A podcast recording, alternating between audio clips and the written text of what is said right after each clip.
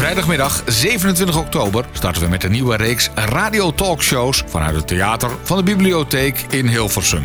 In de eerste aflevering is onder andere Mike Krijgsman te gast. Hij zei, ja, kom op, vertel het nu, want ik wil het nu weten. Dus ik heb het ehm, heel uh, cryptisch in een sms'je gezet wat hij precies had gedaan. Zijn leven begon als vrouw en hij vertelt over wat er als slechtziende allemaal op zijn pad kwam tijdens zijn transitie. Verder aan tafel politicus Daan de Kort. Voor de VVD zit hij in de Tweede Kamer. We hebben best wel een grote overheid. En als we daar nou iets kritischer naar kijken. Maar Daan zou je ook kunnen kennen als DJ Braille bij Radio 509. Dit en meer in de Radio Talkshow. Vrijdagmiddag 27 oktober van 3 tot 5 vanuit het Theater van de Bibliotheek.